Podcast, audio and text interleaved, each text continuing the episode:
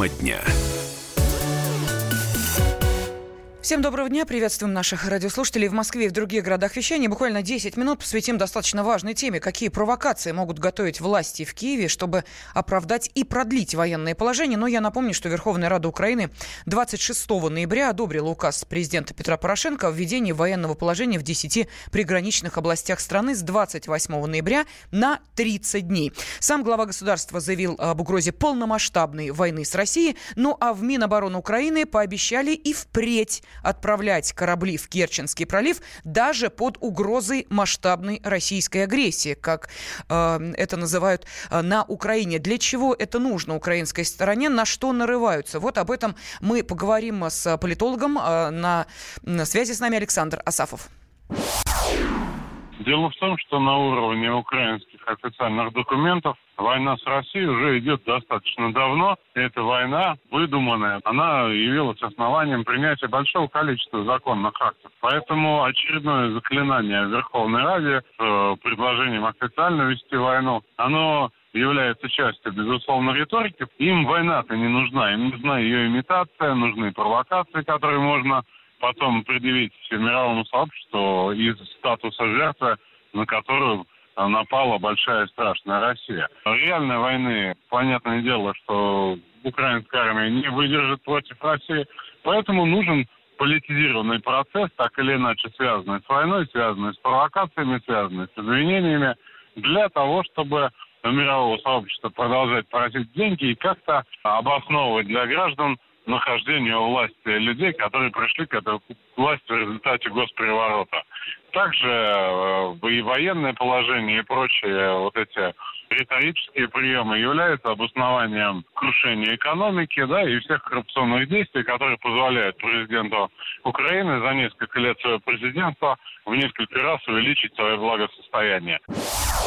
Ну, мы слышали комментарии политолога Александра Асафова. Но нужно сказать, что вот эти планы Украины стали известны из внутренних документов миссии наблюдателя ОБСЕ. Документ датирован еще 6 декабря. Это была хакерская группировка «Спрута». Но и сами власти Украины не скрывают того, что они готовят очередную провокацию. Об этом гордо заявил в интервью BBC Украина секретарь Совета нацбезопасности и обороны Украины Александр Турчинов. И э, отметил, что власти Украины предлагают западным партнерам также направить корабли для участия участие в походе из Черного в Азовское море. И, по словам Турчинова, участие кораблей Альянса вынудило бы Россию считаться с международным правом. Ну вот сейчас э, с нами на связи спецкор комсомольской правды Александр Коц. Э, Саш, здравствуй, я приветствую тебя. Да, здравствуйте. Да, скажи, пожалуйста, вот на что нарывается Украина? Зачем им это обострение, которое, кстати, вот этот же поход планируется чуть ли не сегодня-завтра?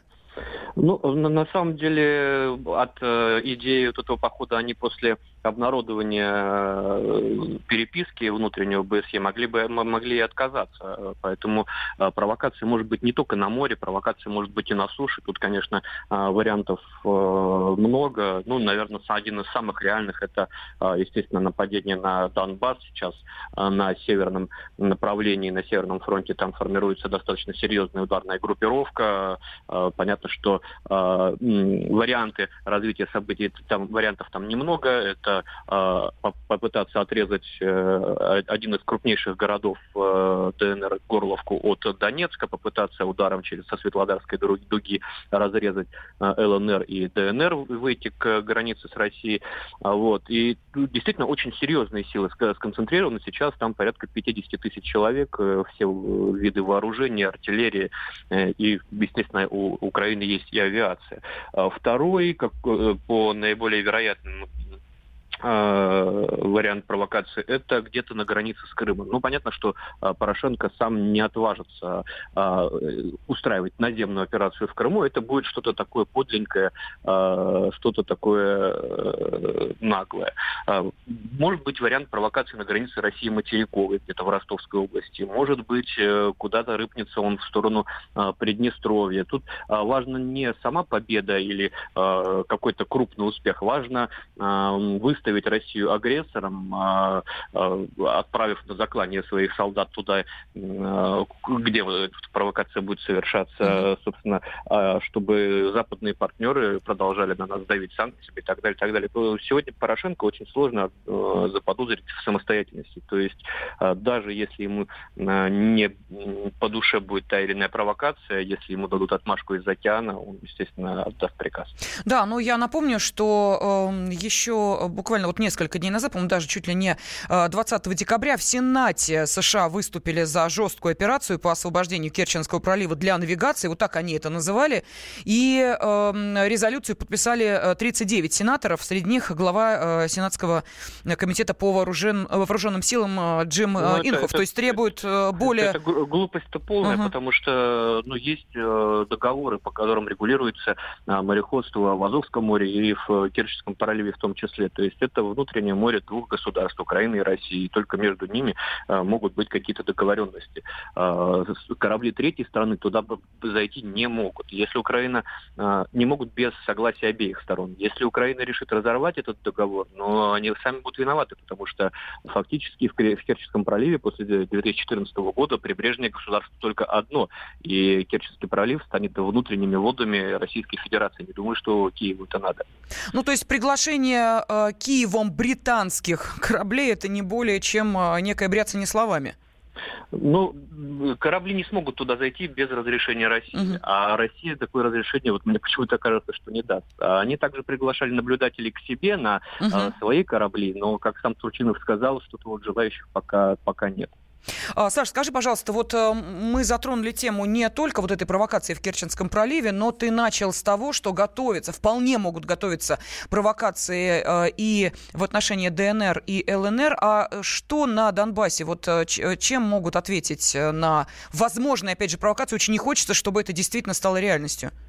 Ну, ответить, конечно, есть чем. Понятно, что основные тяжелые вооружения по Минским соглашениям, в отличие, кстати, от украинской стороны, отведены на определенные расстояния, но встречать придется в окопах. Есть э, расчеты противотанковые, есть э, противодиверсионные. То есть, ну, э, первую волну наступательную встретить смогут, а пока завяжется бой вот этой первой волны, подтянут уже и технику, которая отведена по Минским соглашениям. Но это, конечно, будет море крови, это будет очень много жертв, и, конечно, это наихудший вариант развития. Как ты считаешь, он возможен или нет? Вот при том, да, как он возможен, сожалению, он возможен. Э, к сожалению, Петр Порошенко демонстрирует все последние а, дни а, намерения проводить эскалацию, и именно силовую, военную эскалацию. То есть это, конечно, не а, масштабная операция по освобождению, как они говорят, территории Донбасса. Они на это не способны. Для этого нужно троекратное преимущество. У них его сейчас нет в э, зоне АТО. Но это будет э, громкая пропагандистская э, эпопея, заложниками которой станут и жители Донбасса, и жертвами, которые станут тоже жители Донбасса. Ну и вот буквально на днях завершается объявленное военное положение в некоторых областях Украины. Ну, 28 ноября, декабря это должно произойти. Как ты считаешь, что дальше? Снимается военное положение или продлевается? А, ну, вот если будет какая-то провокация, то, конечно, у Петра Порошенко будет э, повод для того, чтобы продлить военное положение. Если же э, они все-таки откажутся э, от проведения таких провокаций, э, то Петр Порошенко объявит э, великую победу над Россией, которая не решилась напасть на маленькую гордую Украину только из-за того, что Петр Порошенко ввел военное положение. То есть любое развитие ситуации, он, естественно, на пропагандистском поле будет оборачивать в свою пользу. Да, ну и чем должна в этом случае отвечать Россия?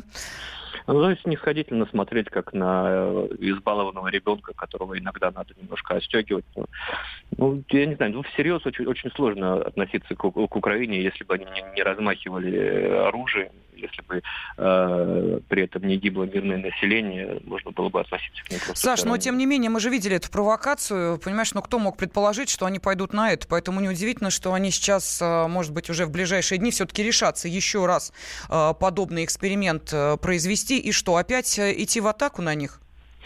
Ну, действовать исключительно в рамках закона. Понятно, что mm-hmm. мы все равно с точки зрения а, наших западных э, партнеров окажемся неправы, мы окажемся виноваты, окажемся главными монстрами. Ну, а что делать? Ну, не, не, не, спускать нельзя, потому что э, я вот наблюдал в Славянске, э, как все разворачивалась военная ситуация. То есть они, украинцы, потихонечку прощупывали, насколько им позволительно, насколько mm-hmm. им э, разрешено действовать. То есть сначала там обстрелы из автоматического оружия, уже, потом минометы, потом грады пошли и так далее, и так далее. Потом пушки подтянули, и вот им это все спускало с рук, и все это вылилось в ну, понятно, кровавую есть... бойню. И здесь они вот в, в прошлый раз спасибо. своими катерами про прощупывали. Спасибо, спасибо. Спецкор комсомолки Александр Коц был с нами на связи.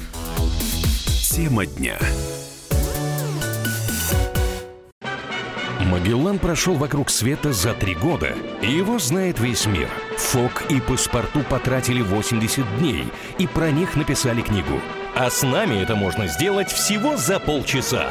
Знаменитые путешественники в прямом эфире расскажут, где побывали, что увидели и через что пришлось пройти, проехать, проплыть и пролететь. Совместный проект «Радио Комсомольская правда» и Русского географического общества «Клуб знаменитых путешественников». Отправление каждый четверг в 12.05 по Москве.